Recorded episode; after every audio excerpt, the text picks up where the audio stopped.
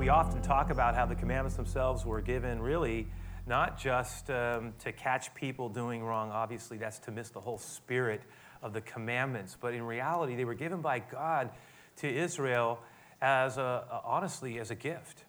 Uh, they were a people, as many of us may recall, who had come out of generations of, of bondage and enslavement, and they lacked a national identity and a kind of overall governing sense of who they were as a people. And the Lord gives them this law. The center of this, this the law was these ten words, these ten commands. Jesus, of course, took it even further. These, he, he told us that they were not only commandments, but they were principles of grace. He talked about not just what they were telling us not to do, but also what they were encouraging us to do. And he himself divided them into two pieces, didn't he? He talked about how we could think of them as two halves, or at least um, ordered in two ways. He said the first part of the commandments can be thought of as a reminder to love God. He talked about loving God. He says he can summarize it this way. You should love the Lord your God with all of your heart, soul, mind, and strength, which is no easy um, or small commandment. He says you can summarize the first four that way. He says the second part, though, you can, you can think of in this way. You should love your neighbor as yourself. He talked about loving people. So Jesus takes it from just this broad sense, ten commands, and he brings them into two pieces, and he says, love God, love others. It's about loving the Lord. It's about learning how to love people well. And, and this has so much to do with what he taught us about what real success looks like. We come to this eighth command, this eighth of the ten. We're reminded that it's a very simple one. Um, all of us can see here in the fifteenth verse of Exodus twenty, it says, you shall not steal. I think obviously the command itself forbids outright theft. We would all agree. It goes without saying that the Bible reminds us there are such a things as what, something that is right and something that is wrong. It's wrong to steal. It's wrong to take what isn't ours from someone else. It's wrong to rob, it's, whether it's through fraudulent or manipulative or deceitful practice, or whether it's through some type of violent action. The Bible makes it clear that to steal is wrong. I think we get that. You know, in your handout, Um, I put a, a portion from a, a commentary in G. Campbell Morgan. It's sort of u- utilized as a foundation point because the scripture itself reminds us that we're not only to be uh, people who are inclined towards, I would say, not doing things, but we're also incl- called to be a people who are honest and caring and giving and trustworthy. And so look at this passage here. Look at this quotation. It says this. He says, Morgan writes, the sin of stealing is terribly prevalent in this a matter of fraudulent getting. In this age, when a man's worth or a person's worth is estimated by the amount that they possess, the lust of possession seems to destroy the principle of honesty, and thousands of those who in other matters are really amazingly or scrupulously careful. In certain circles also, trickery, dishonesty, lying are all looked upon as evidences of shrewdness and acumen in business matters. He says the commandment that governs a very large percentage of commercial life today is not, thou shalt not steal, but thou shalt not be found out. And unjust weights, false measures, and by far the most common of all, lying advertisements, says all break the eighth command. And it really is, you know, a reminder because that, you know, so much about our culture, it does prey on the gullible and the naive. And I don't know, if, you know, there's just been this, uh, uh, you know, as the culture has become more and more wired and digital, we have a lot of new things um, and new ways of being uh, robbed. And, uh, you know, we are constantly being reminded about be careful about, you know, identity theft. um, I hear reports all the time, uh, particularly of the elderly who are being preyed upon by predators who are trying to exploit them and take advantage of them and uh, represent things improperly and, and rob them, uh, even of what little they have sometimes. And it's... Uh, It's a very uh, real part of our culture. And I don't think all, any of us actually get through life without being touched by it in some way, shape, or form. I remember what Will Rogers said when he was talking about the gullible and the naive and how they're taken advantage of. And he was using the analogy of the Brooklyn Bridge. And he said, you know, I'd rather be the person who uh, bought the, the Brooklyn Bridge than the one who sold it. And the idea here is that mean people, um, in the end, mean people, rapacious people, people who manipulate, who demean, who abuse and take advantage of the poor and the innocent will ultimately have to stand before God and give account for what they have done to those who are, are not able to protect themselves. And so we understand that some people who would never steal from ordinary people also justify, you know, smaller versions of, of theft from people, maybe because they say, well, they're rich and they're wealthy and so they don't need it anyway. or they won't miss it, or from corporations or a business, because after all, I mean, you know, they sort of take advantage of people, or from the government, because after all, we're o- overtaxed anyway. I mean, the point is there's a lot of rationales and justifications that can go in for it, but you know what? Uh, Jesus did not in any way, shape, or form teach us that somehow it was okay to engage in selective uh, morality. He didn't really leave us that option. And he said to, to those who asked him, you know, what should we do about this tax that we're forced to pay by Rome?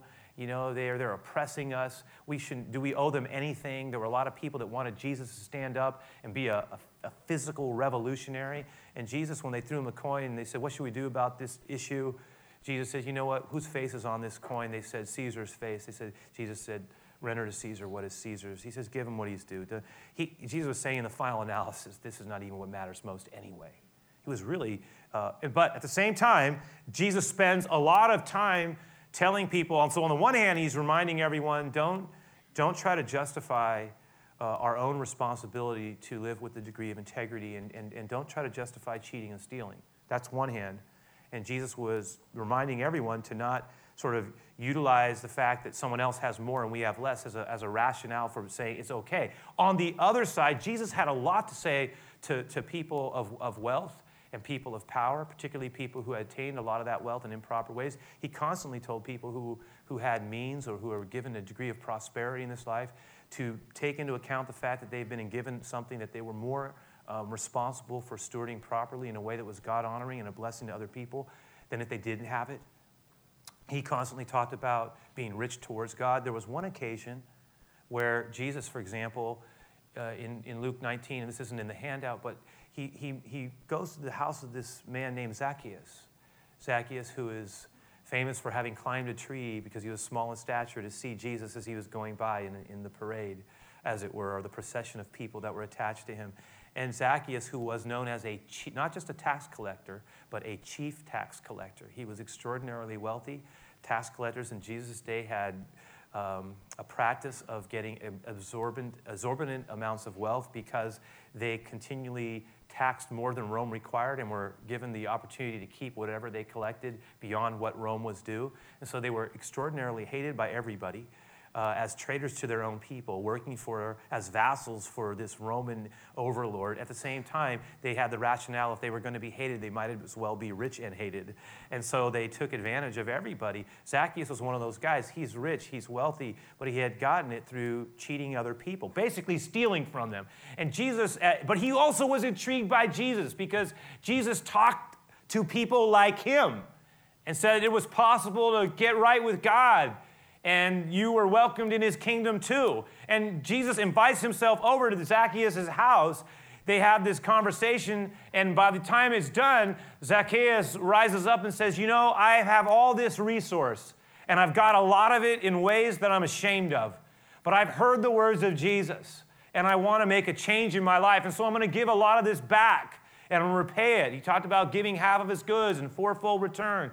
And by the time he's done making his declaration, Jesus makes his own declaration. And he says, behold, he says, hear this word, that I tell you a truth, that salvation has come to this house.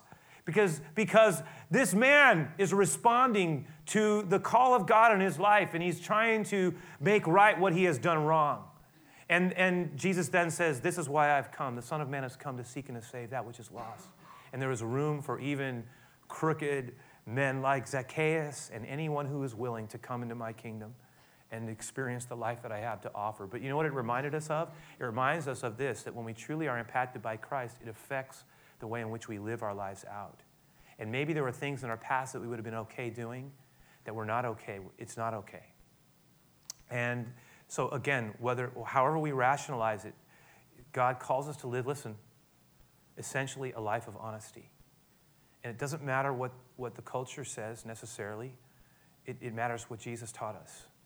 And one of the things the Bible is so clear about is the importance of living an essentially honest, grateful life, but seeking to not, to not be consumed in coveting what other people have, nor to be envious of those who are better off than us, nor if we're put in a position of power, are we to, to somehow be cavalier about the way in which we use that. And listen, why? Here's why. Some of us are in positions of management. Some of us actually own a business. We employ people.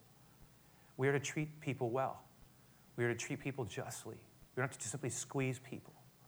At the same token, people are to work. When we follow Christ, we make a commitment to do excellent work. And whatever we've been entrusted with, um, in some ways, there is no meaning, deep, meaningless work. That everything we do can become in its own way an act of worship to God if it's done as unto him.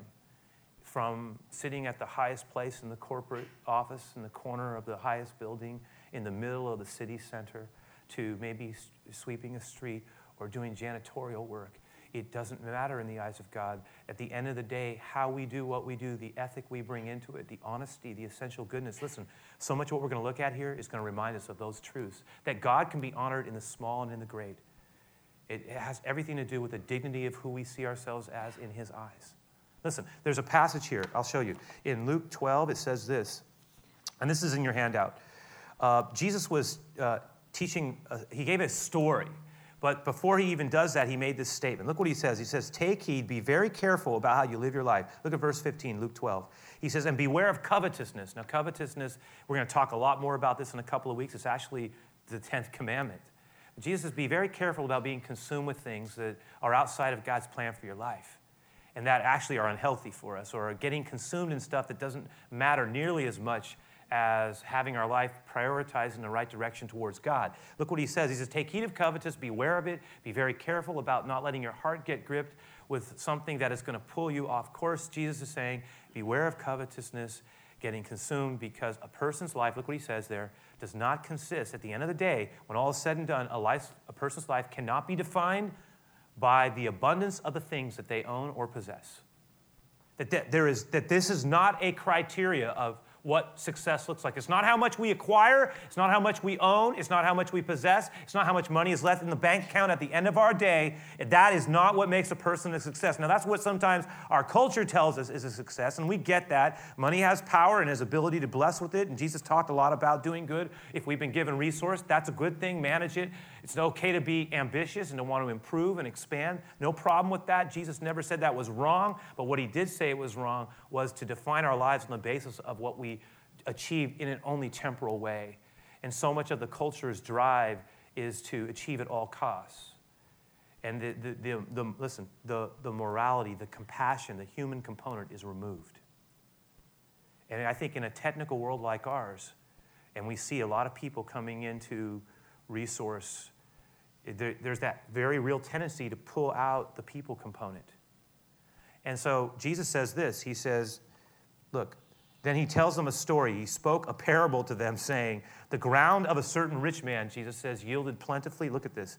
And he, sell, and he says, and this, this person, this business person who expanded, thought within himself, saying, man, this has worked out so much better than I could even imagine. What shall I do, since this has gone beyond what I thought was possible? I don't have any more room to store my crops. I've, it's prospered beyond my expectation. And so he said, this is what I will do. And I love the way it, it, Jesus says this. He says, you know what? He said to himself, this is what I will do.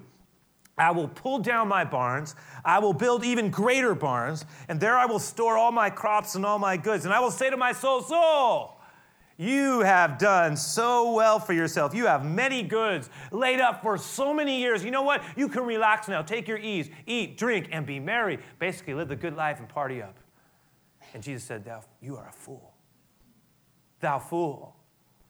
Tonight your soul will be required of you. And whose will these things be that you have worked so hard for to provide? Jesus turns to the crowd of people that he's talking to, and he says, listen, so is this person who lays up for himself treasure, but is uh, not rich towards God. And we talk about, remember we talked about the connection when we love God, how it's going to show up in the way we treat people, right? That's what we talked about. And the, basically Jesus is saying, don't, the person who lives a life like this and excludes, being, uh, doesn't live with an eternal perspective is ultimately going to suffer the consequence of it. You know, I I was, uh, by the way, that phrase, be rich towards God. Jesus says, be careful about living a life that is not rich towards God. Uh, this week, I had an opportunity to attend a funeral. It was on Monday. Walked across the street. It was somebody who I had m- known, a couple, a very older older couple, had uh, reacquainted themselves with our church after being gone for decades, really, and they had a connection with my grandfather. I remembered them, brief, you know, not a lot.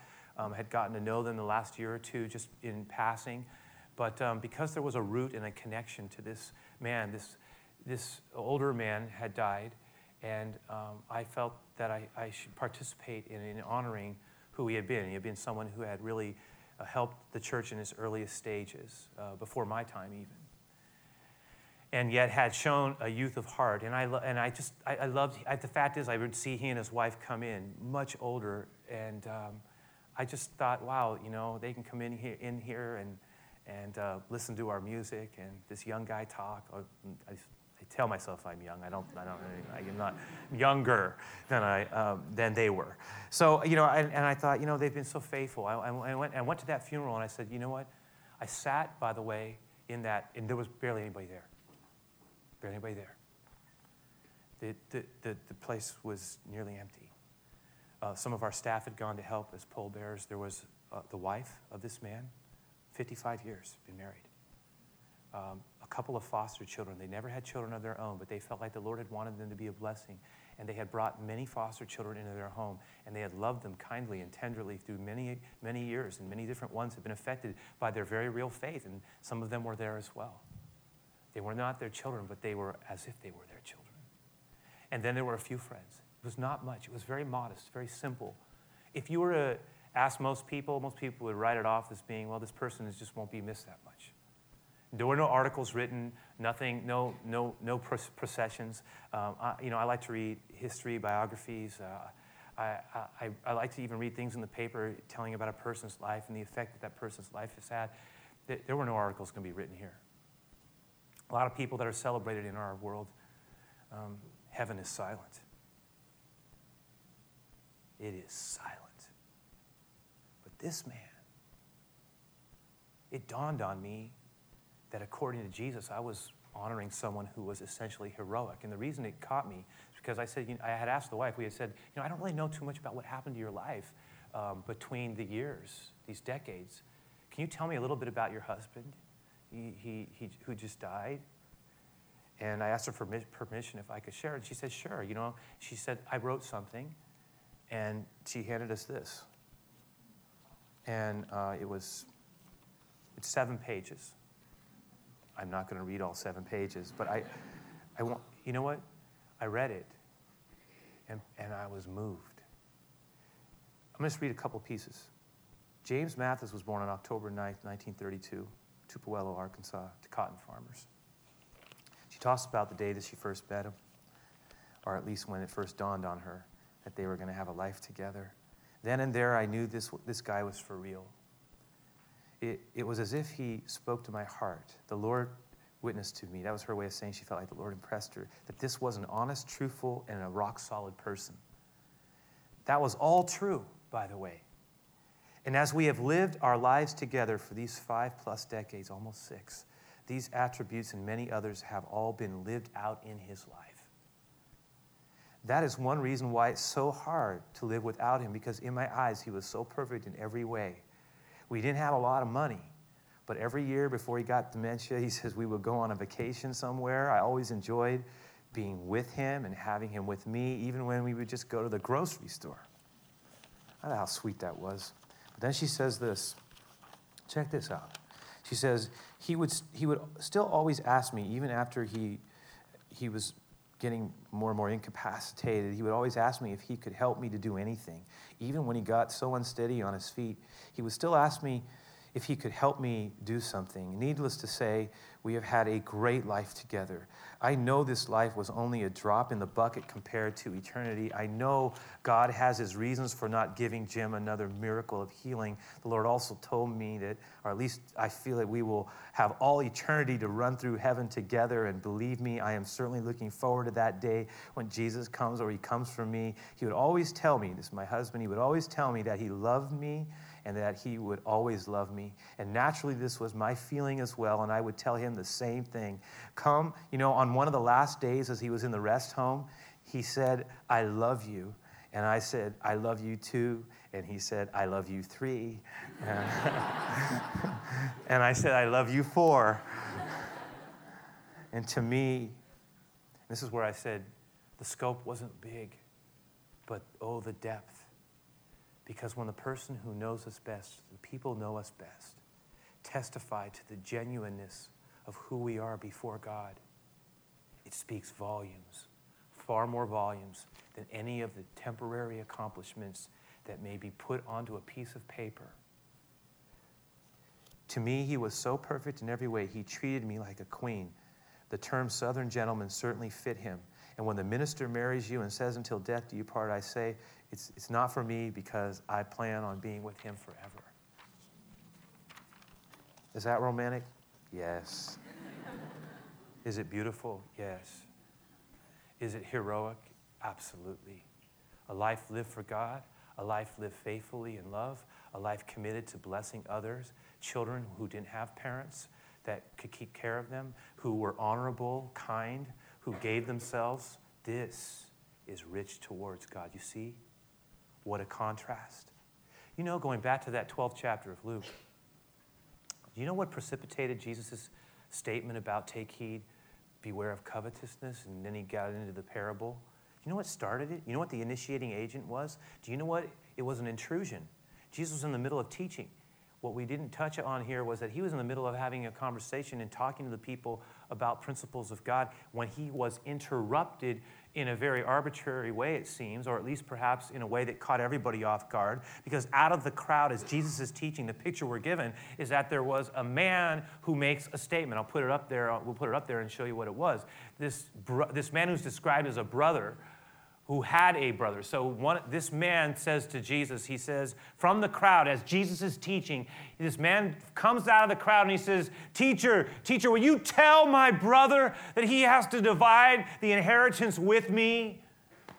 And then we're told that Jesus turned to him and he said, and I, lo- you know, I love the way that, man, who made you? Who made me a judge or an arbitrator over you? Now, what he, I don't think he said it exactly like that, but the point was, sir, I am not interested in being the one who divides up your money issues or deals. I'm not a lawyer, and I'm not interested in trying to solve your business issue and your uh, division with your brother over how much money you are being given. And then Jesus says, take heed. He turns to everybody. He says, you know, you need to be very careful about allowing a spirit of covetousness to come and dominate your life.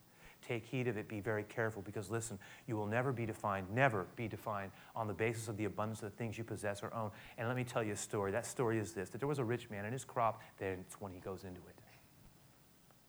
And he, see, you know, in Jewish Jewish law at that day, uh, civil law allotted a double portion of the old, to the older brother in a family. The rest of it was divvied up by all the others' heirs. And the older brother was not required to take that fifty percent and give it, he could keep it all for himself. No doubt this younger brother is listening to Jesus talk. Maybe his brother was in the crowd with him. Maybe they've been having a family disagreement over, it's not right, you owe me, it's it's, it's not fair. And, and the other one was being stubborn. Maybe the other brother was an admirer of Jesus as well. Maybe Jesus was talking about something that had a direct effect that caused him to say, would you help me? Would you help us? We, we can't solve this. I need you to talk to him about this because he's not going to he's not going to give me what I believe I deserve. And Jesus says, I'm not interested in that right now. The bigger question, my friend, for you, he's saying is, what is your sense of value and worth and priority? And so it's not like Jesus even directly says, is it wrong or right to sort of, you know, be just in, in and to go after something that is legitimately yours. Jesus isn't really making a statement around that. What he's saying is be very careful about being consumed about the wrong things and letting that define our life. That's what he's saying. There are some things we can't control. We need to leave with the Lord's hands. There's some things we can deal with, and we, it's okay to do so. It might even be the right thing to do. But the point is Jesus was getting at this, and he was intensely digging into it. And it's a wonderful lesson that he gives us, right? Because basically what he tells us is be very careful about priorities. Remember to live with an eternal perspective. Uh, be very careful about assuming, particularly when it comes to life, that we really control anything.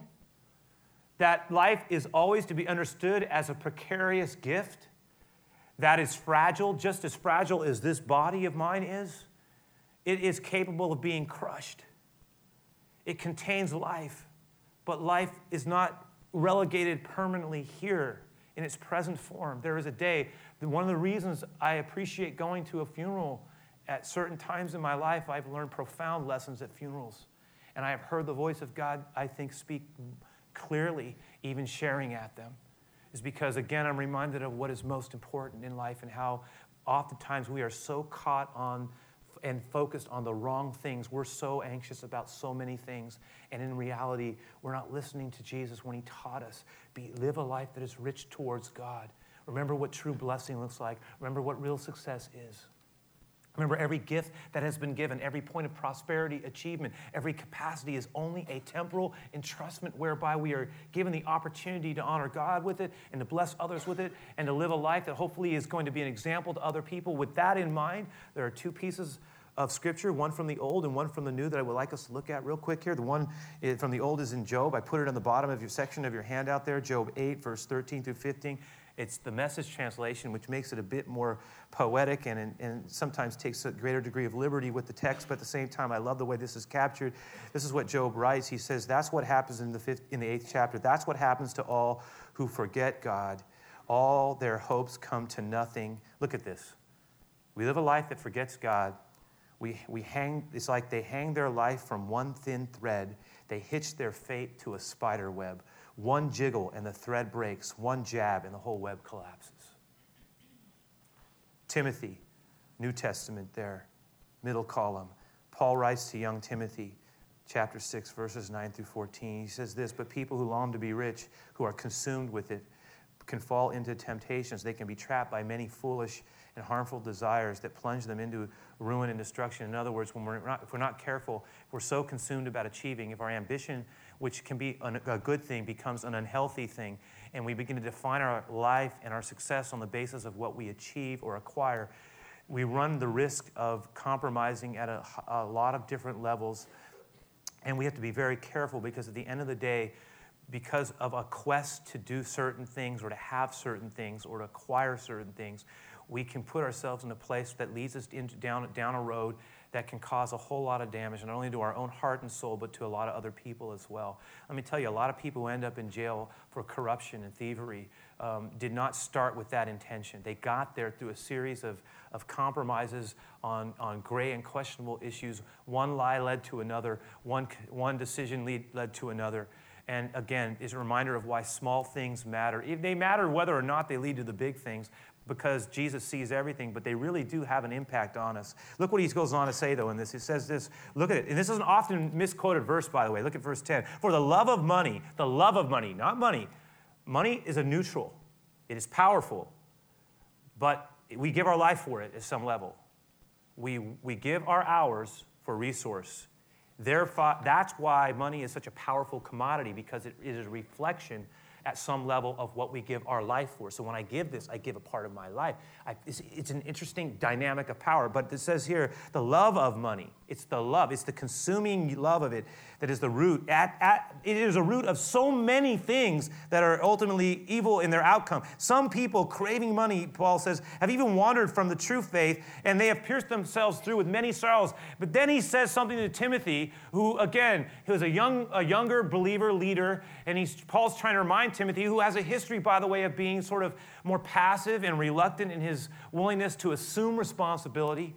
And God, I think, is calling some of us to not be afraid even of our own weakness, and not to be passive in the way we step forward to maybe, maybe take responsibility to try to honor God in certain ways. Paul goes on to say this, but you, Timothy, are a man of God. He, as if he's speaking to you and all of us here. You're a man of God. You are a woman. You're a person who loves God. You are, you are someone who has given their life to God, who wants to honor God. So I want you to run away from these, these evil things. I want you to, to pursue what is right. Pursue righteousness. Seek to live a godly life. This, it's like he's talking to us. And, and live this godly life with faith and with love and with perseverance and gentleness in the way you treat others. Fight the good fight. Fighting the good fight of faith. In other words, it's not always going to be easy. Sometimes it's going to require grappling and wrestling, and it's going to, we're going to fail. And we're going to sometimes flame, flame out in areas that are really with struggle for us. And we may, we may sin and, and make a mess of things. But you know what? Don't give up. Don't quit. Keep contending. Ask God to let his grace flow over our lives. And look what he goes on to say, fight the good fight of faith, true faith, hold, hold tightly to eternal life to which God has called you. This is what it means to be rich towards God. which you have confessed in front of other people, and people are aware of, of your confessed love for God and Christ. And I charge you before God, who gives life to everyone, and before Christ Jesus, who himself gave a good testimony himself before Pontius Pilate, that you would obey this command without wavering, that, that no one would find fault with you now, and even until the Lord Jesus Christ himself returns and comes again. I mean, there's this great uh, just uh, exhortation being given to Timothy to seek to live a life that is rich towards God. And here's what it looks like. And contend for that. And pursue it. And that's an intentional choice on our part, not just to take the easy way, but to do the way that is the Lord is calling us to move towards. Be rich towards God. Going back to this whole idea of greed, kind of shifting the tone a little bit. Every time I talk about this um, this whole idea of greed, I... I, and and what motivates a lot of people, rich and poor, in between, to steal. I was reminded of, of a real-life story that I read about years ago, and I, I've shared it once or twice, and, and it's it's not a make-up story. It's, it's a real thing. I was re- it, it, this is a copy of a, of an, a small article in the, from the Chronicle years back, and um, I love it every time I get a chance to tell it. It's, it's called How a Hungry Diner Says He Got a Raw Deal at the Oyster Bar. All right? Check this out. Alan Wald likes to eat oysters. And I mean lots of oysters. After four trips to the Oyster Bar at All-You-Can-Eat Buffet in Pacifica, Wald was eat, still eating oysters. The manager tapped him on the shoulder. "That's all you can eat," he told Wald. The manager said Wald had eaten seventy-five oysters. Wald said he'd eaten only forty oysters tops.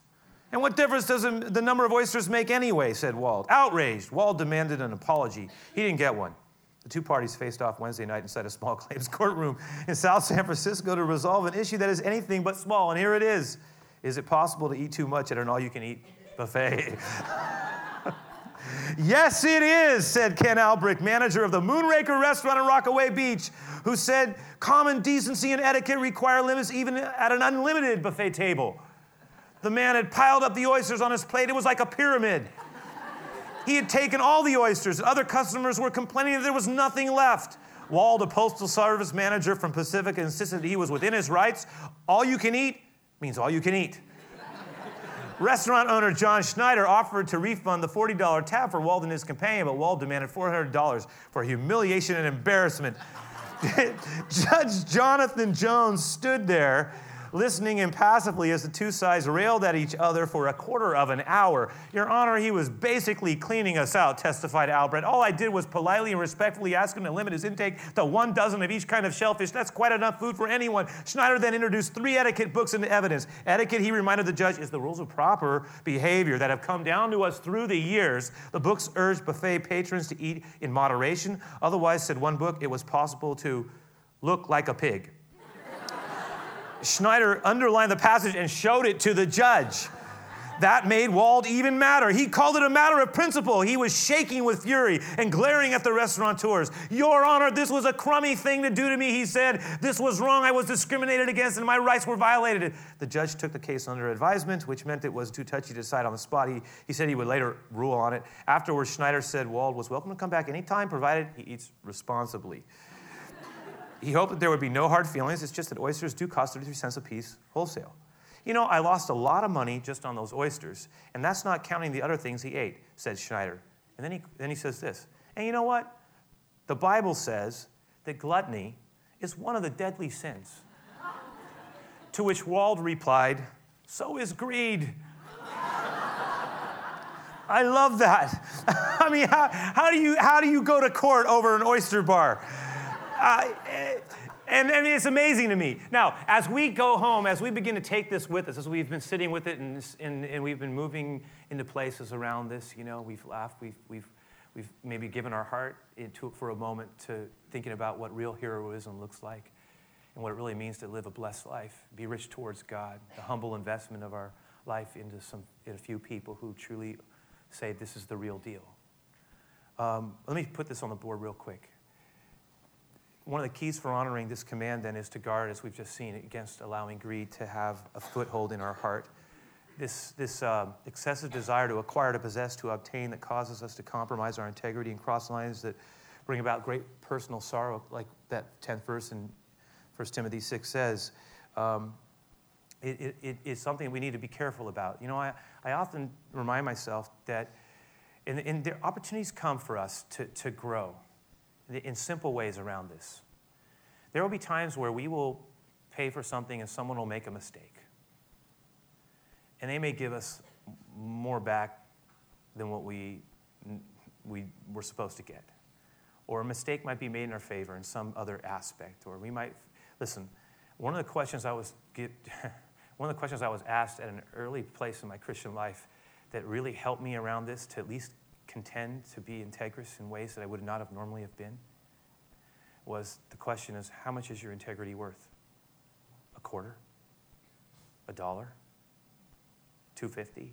two hundred fifty dollars? At what point are we okay?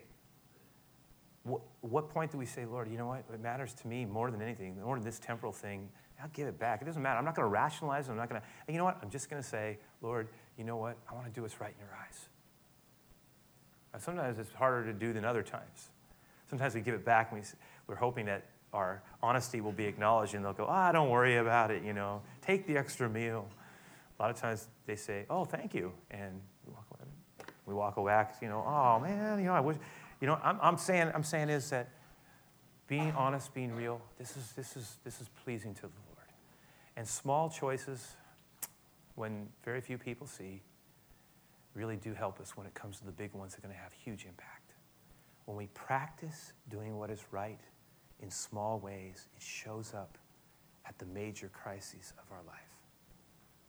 Secondly, lastly, it's not just a, com- a commandment that calls us to be a people who guard against greed. It's a reminder that we are be, to be a people who are known for having a giving heart. It's a reminder that we are to be a people who um, are not simply content not to, to steal, but we are, like our, our great example, Jesus, to be a giver of life. And um, in Ephesians, it said, Paul wrote this, he said to the people, he was writing to new believers, some of whom have had a pattern in their past of stealing. They came from a culture where sometimes theft was almost admired and uh, respected. And he says, listen, the person who used to steal, you need to stop it. Let him who steals steal no more. Not only that, you, you, you need to go to work, and you need to work well, and you need to be honest.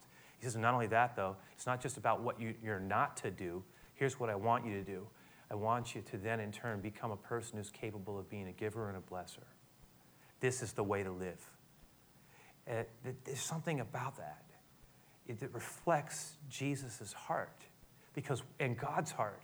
Because at the core, some people say, what is God like? Yes, God is love. Yes, God is just. Yes, God is holy. But you know what? God is a giver. For God so loved this world that he what? That he gave his only begotten son. He gave. If we are going to be like him, we will be a people who we give, we bless.